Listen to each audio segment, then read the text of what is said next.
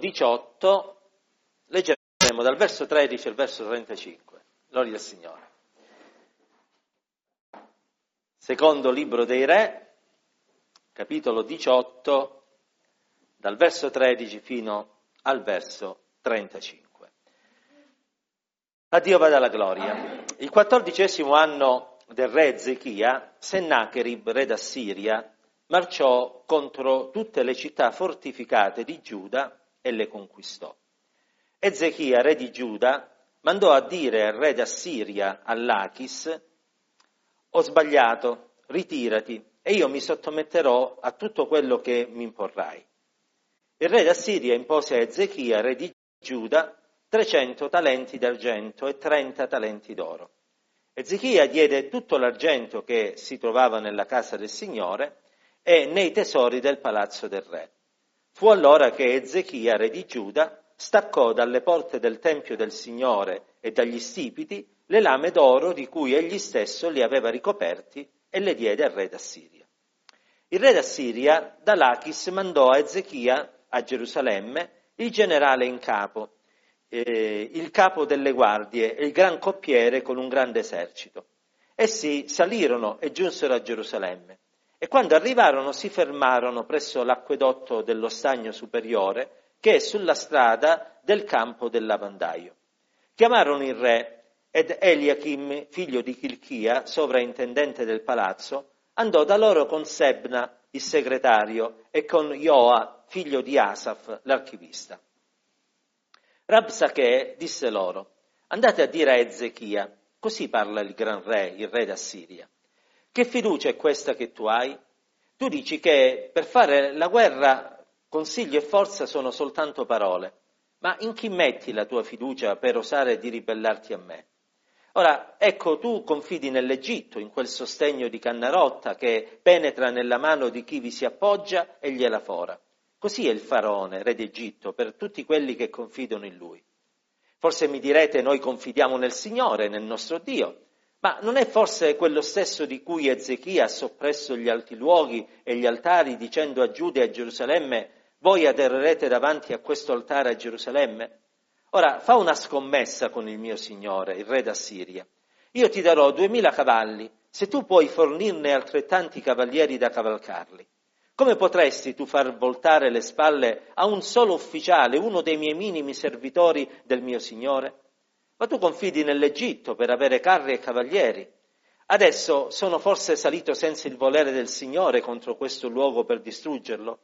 Il Signore mi ha detto, sali contro questo paese e distruggilo. Allora Eliachim, figlio di Chilchia, Sebna e Joa, dissero a Rabsakeh, ti prego, parla ai tuoi servi in aramaico, perché noi lo capiamo, non parlarci in lingua giudaica, perché il popolo che sta sulle mura ascolta. Ma Rabsakeh rispose loro, il mio Signore mi ha forse mandato a dir queste parole al tuo Signore e a te solamente? Non mi ha forse mandato a dirle a questi uomini che stanno sulle mura e che presto saranno ridotti a mangiare i loro escrementi e a bere la loro urina come voi? Allora Rabsakeh, stando in piedi, gridò ad alta voce e disse in lingua giudaica, udite la parola del gran re, del re d'Assiria. Così parla il re. Non vi inganni, Ezechia, perché egli non potrà liberarvi dalle mie mani. Né vi faccia Ezechia riporre la vostra fiducia nel Signore dicendo il Signore ci libererà di certo, questa città non sarà data nelle mani del re d'Assiria. Non date retta a Ezechia perché così dice il re d'Assiria. Fate la pace con me e arrendetevi a me, e ognuno di voi mangerà il frutto della sua vita e del suo fico, e berrà l'acqua della sua cisterna, finché io venga e vi conduca in un paese simile al vostro, paese ricco di grano e di vino, paese di pane e di vigne, di ulivi e di miele, e voi vivrete e non morrete.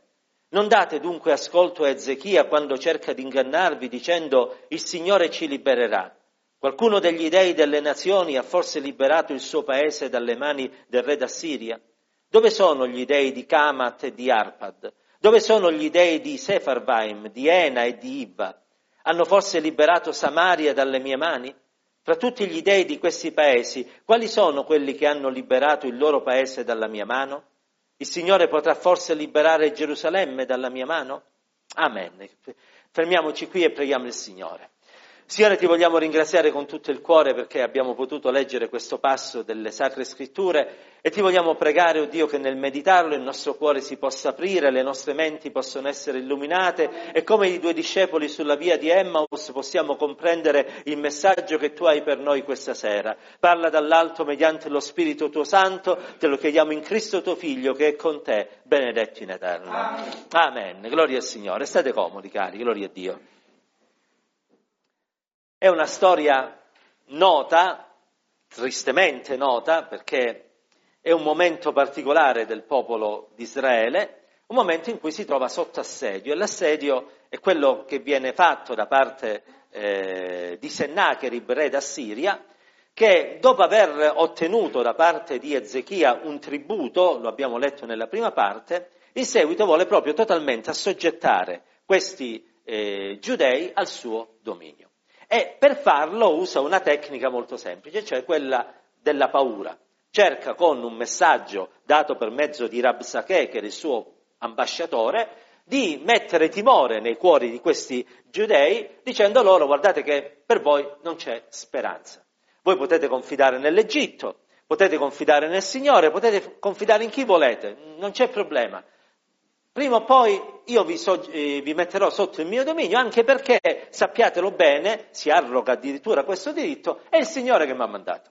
È Lui che mi sta guidando, io quindi vi conquisterò, vi sottometterò e voi sarete costretti a ubbidirmi. Quindi meglio per voi che vi arrendete, perché io non solo se vi arrendete eviterò di distruggervi, ma vi darò, abbiamo letto, anche eh, un paese simile a quello dove vivete, dove potrete bere le vostre acque, dove potete mangiare i frutti che coltiverete, eccetera, eccetera.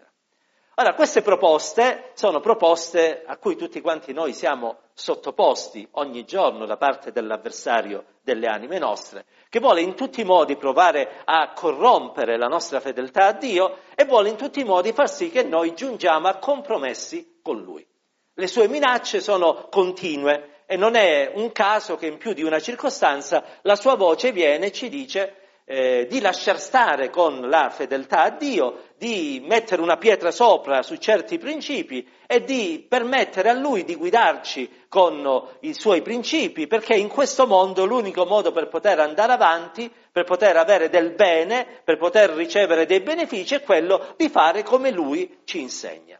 Ma grazie a Dio Ezechia, dinanzi a queste minacce, eh, non cadrà nella trappola né si lascerà scoraggiare perché anzi lui continuerà a confidare nel Signore. Più avanti lo vediamo dal, nel capitolo 19 che va davanti a Dio, prega e gli dice tra le altre cose al verso 17 e 18 è vero signori i re di Assiria hanno devastato le nazioni e i loro paesi hanno dato alle fiamme i loro dei perché quelli non erano dei erano opera di mano d'uomo legno e pietre e per questo li hanno distrutti cioè Ezechia contrappone al messaggio di Rabsakeh, che era portavoce di Sennacherib, il messaggio della Bibbia, della parola del Signore. Ed è un po' quello che Gesù farà quando nel deserto verrà tentato da parte dei Satana per tre volte. Satana ancora una volta usa la parola di Dio e il Signore lo controbatte con versi della scrittura affinché Satana se ne andasse via e la smettesse di tentarlo. Ora questo ci ricorda l'importanza eh, che ognuno di noi ponga fiducia in quanto è scritto nella parola del Signore e l'importanza che nessuno di noi si lasci scoraggiare da parte dell'avversario che ancora oggi cerca non solo di farci abbassare la guardia, ma anche di scoraggiarci nel confidare nel Signore.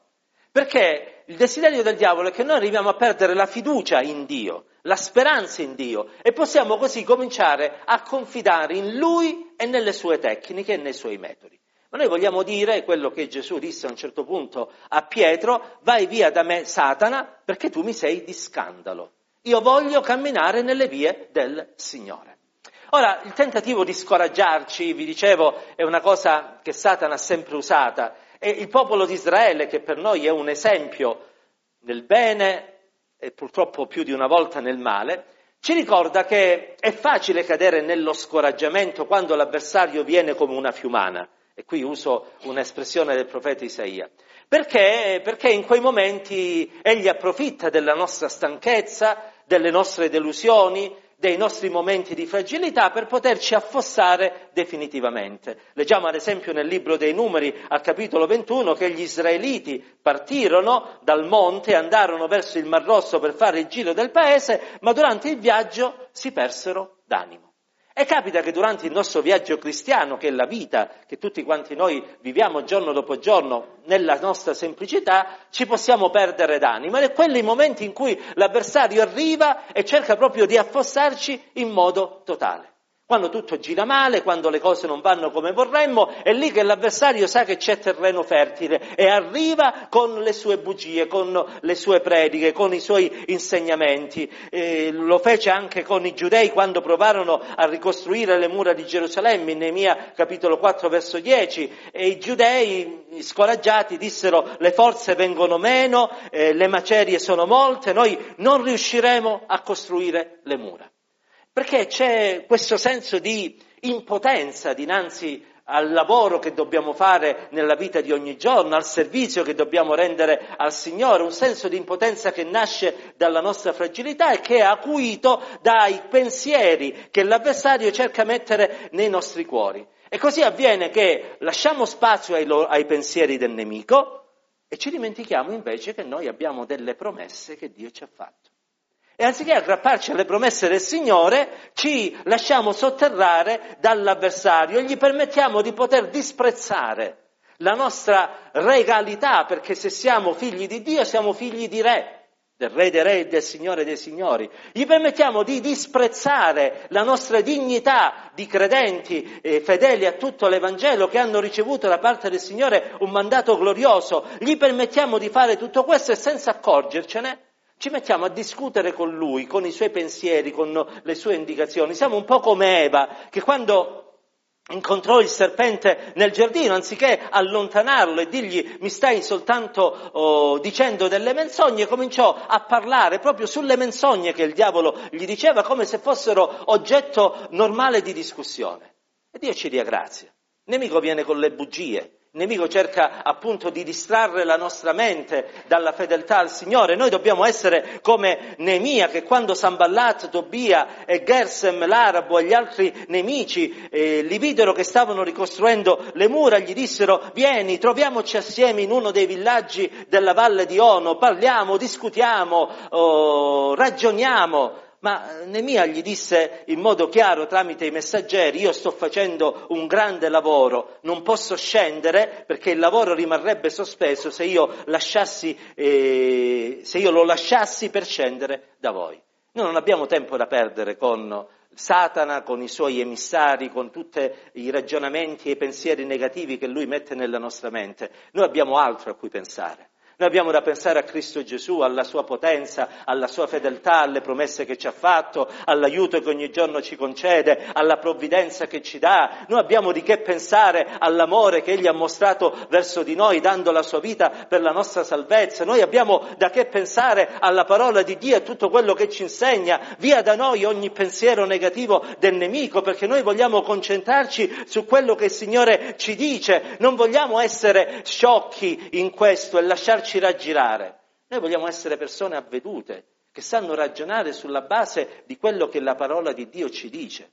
Non dimentichiamoci mai che noi siamo una gente santa, un real sacerdozio, un popolo che Dio si è acquistato affinché proclami le sue virtù. Noi non siamo roba da niente come il nemico delle anime nostre vuole farci pensare. Noi non abbiamo il problema di dover trovare duemila uomini da far salire su dei cavalli per poter combattere, perché colui che combatte la nostra battaglia è Cristo Gesù e lui non ha bisogno né di carri né di cavalieri, a lui basta una parola e le cose avvengono. Noi non abbiamo di che parlare con questi ragionamenti. Abbiamo soltanto da dirgli vai via da me, Satana, perché tu mi sei di scandalo, di intoppo, di inciampo. Tu stai provando a farmi cadere, a venir meno nella mia fede, tu mi vuoi indebolire con dei pensieri negativi, ma io ti voglio dire quello che Giovanni dice nella sua parola, tutto quello che è nato da Dio vince il mondo e questa è la vittoria che ha vinto il mondo, la nostra fede.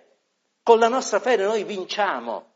Perché la nostra fede è forte, perché è fondata sulla roccia dei secoli. La nostra fede non è fondata in una religione, non è fondata sul fondatore dell'opera di Dio qui a San Vito, il fratello Piacente, o, sul, o sui fratelli che all'inizio del Novecento hanno dato vita a questo movimento perché usati da Dio, fratello Francesconto, Setto, Lombardi, eccetera. La nostra fede è fondata su Cristo e noi sappiamo che il nostro Dio è vivente, Egli regna nei secoli dei secoli. Noi vinciamo perché siamo in Cristo Gesù Gesù, il mondo può dire tutto quello che vuole, il diavolo può andare attorno a noi a guisa come un leone ruggente, ma noi vinciamo, perché dalla nostra parte c'è il leone della tribù di Giuda, che è ben più forte di quel falso leone che cerca di far sentire la sua voce, ma che in realtà Poco è perché è già stato sconfitto da Cristo alla croce duemila anni fa quando egli risorse eh, vincendo la morte. Paolo diceva ringraziato sia Dio che ci dà la vittoria in Cristo Gesù nostro Signore.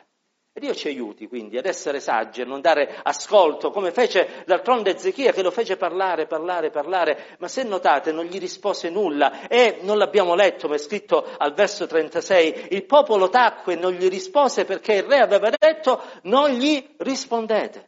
Fratelli, non c'è nulla che rispondere ai discorsi fasulli del diavolo, che dobbiamo dirgli? Lui può dire quello che vuole, noi abbiamo la parola. E noi crediamo in quello che il Signore ci dice. Non c'è nulla da mettersi a ragionare con Lui. Noi crediamo nel Signore. E sappiamo che il Signore ci ha chiamato ad essere Suoi figli, ad operare per la Sua gloria e ci ha assicurato che Egli sarà con noi fino alla fine dell'età presente. Sarà con noi quando avremo problemi in famiglia, sarà con noi quando avremo problemi sul lavoro, sarà con noi se ci capiterà di essere ammalati, sarà con noi se ci troveremo nella difficoltà, sarà con noi quando lo serviremo per annunziare l'Evangelo, sarà con noi quando ci riuniamo per celebrare il culto, sarà con noi anche la notte mentre dormiamo. In pace mi coricherò e in pace dormirò. Perché il Signore è con noi ovunque ci troviamo, quindi non abbiamo di che dubitare, di che aver paura. D'altronde Gesù disse, io vi ho dato il potere di camminare sopra serpenti e scorpioni e su tutta la potenza del nemico, nulla vi potrà fare del male. Lo disse ai 70 quando li mandò e poi ai discepoli, prima di ascendere al cielo, gli disse parole simili dicendo io vi do autorità, potenza, voi pregherete per gli ammalati, saranno guariti, voi parlerete in lingue nuove, voi scaccerete i demoni, se anche doveste bere qualcosa di mortifero non vi farà del male. Fratelli, sorelle, noi abbiamo il Signore dalla nostra parte, non possiamo avere paura né di Rapsakeh, né di Sennacherib, né di nessuno, perché noi siamo più che vincitori. E quando qualcuno cerca di scoraggiarci nel fare la volontà di Dio e nel rimanere fedele al Signore, non diamogli ascolto. Vuole parlare, parli pure. Noi crediamo nel Signore. Sapete, delle volte ci sono quelli che parlano, parlano, dicono tante cose, però non sanno neanche quello che stanno dicendo. E Dio ci aiuti invece ad avere piena fiducia in quella che è la parola di Dio. Anche quando dobbiamo fare qualcosa per il Signore, State tranquilli, il Sennacherib di turno e il Rabsakeh, suo ambasciatore, prima o poi arriverà. Eh, se nel corso degli anni avessi dovuto dare retta ai tutti i Rabsakeh che mi volevano scoraggiare nel fare la volontà di Dio, nell'evangelizzare, nel fare la tenda, nel fare i culti all'aperto, non avrei mai fatto nulla.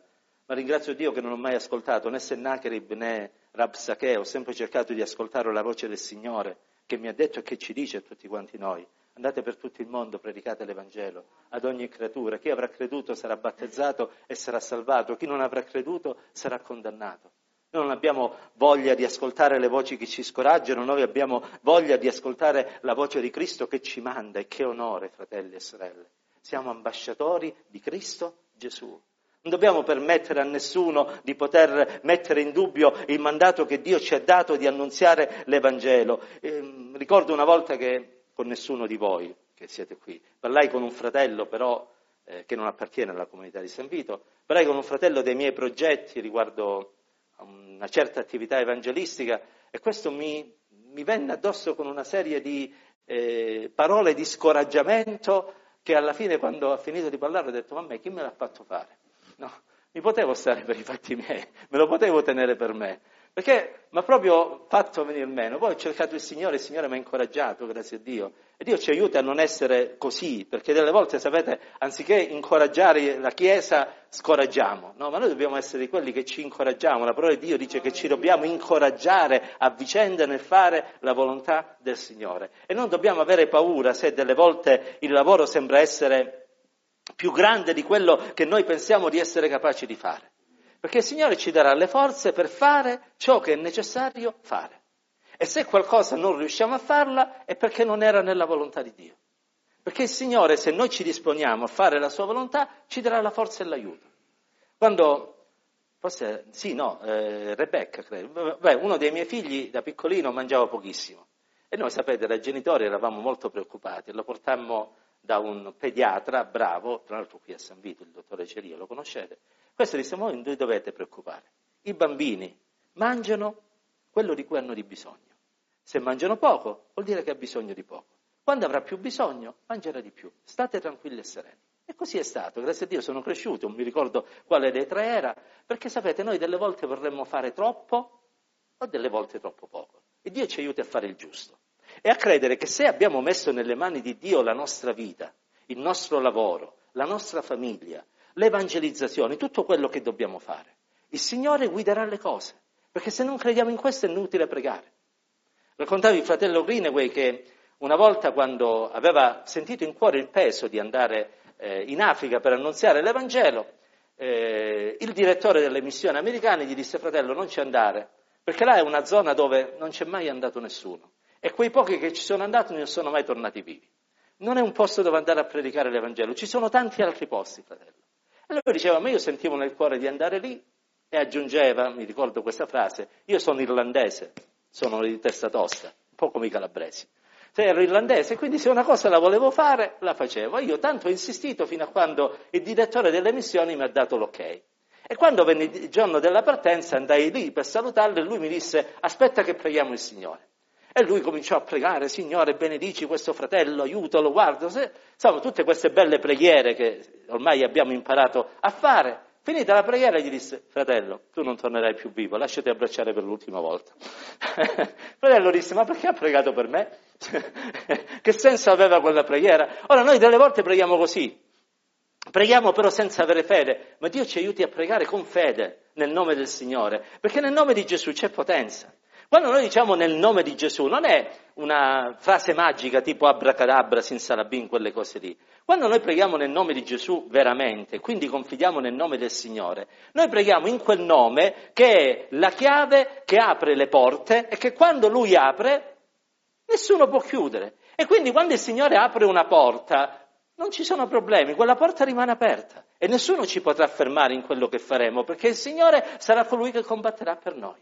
Per questo Ezechia era tranquillo. Lui sapeva che Dio era quello che l'avrebbe aiutato e sostenuto, sapeva che se fosse andato in preghiera, ed è quello che farà più avanti, leggete il capitolo 19, il Signore non sapeva come, ma il Signore sarebbe intervenuto e li avrebbe liberati. E infatti così avvenne senza tra l'altro che gli israeliti dovessero combattere nulla, senza avere né cavalli né cavalleria perché non gli servirono, senza avere un numeroso esercito, questi, andarono, questi videro gli assiri che se ne scapparono via.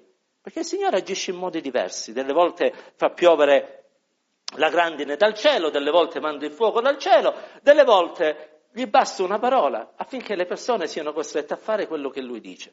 Un po' come alla torre di Babele, ve li ricordate? Erano tutti ganzi lì che costruivano, adesso arriveremo fino al cielo, dicevano.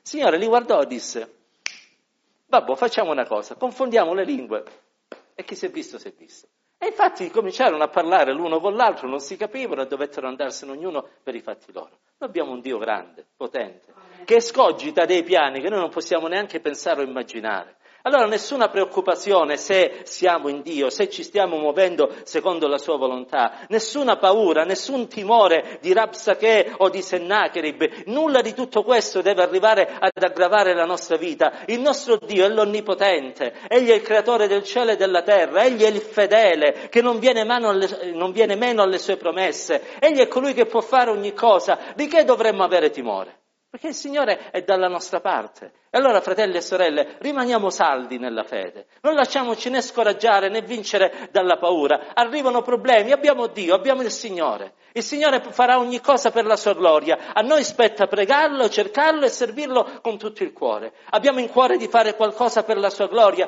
mettiamola davanti a Dio. Se sarà nella sua volontà, Lui ci aiuterà a portarla a termine, perché colui che inizia un'opera, cioè Dio, è colui che la porta a termine, sia nelle nostre vite, sia nel suo campo. Qualunque sia la circostanza, circostanza, confidiamo nel Signore e non diamo ascolto a Sennacherib che ci dice è inutile confidare in Dio.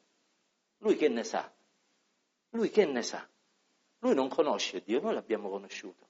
Siccome l'abbiamo conosciuto come un Dio fedele, e fino a stasera noi possiamo dire Ebenezer, o no?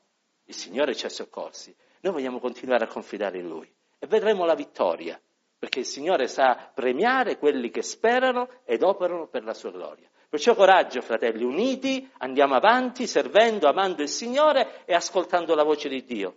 E né la voce di Sennacherib né quella di Rabsakeh, perché sono voci menzognere. E noi invece vogliamo credere alla verità di Dio. Chiudiamo gli occhi, chiniamo il capo, vogliamo pregare il Signore con tutto il cuore. Gloria a Dio. Gloria al nome dell'Eterno.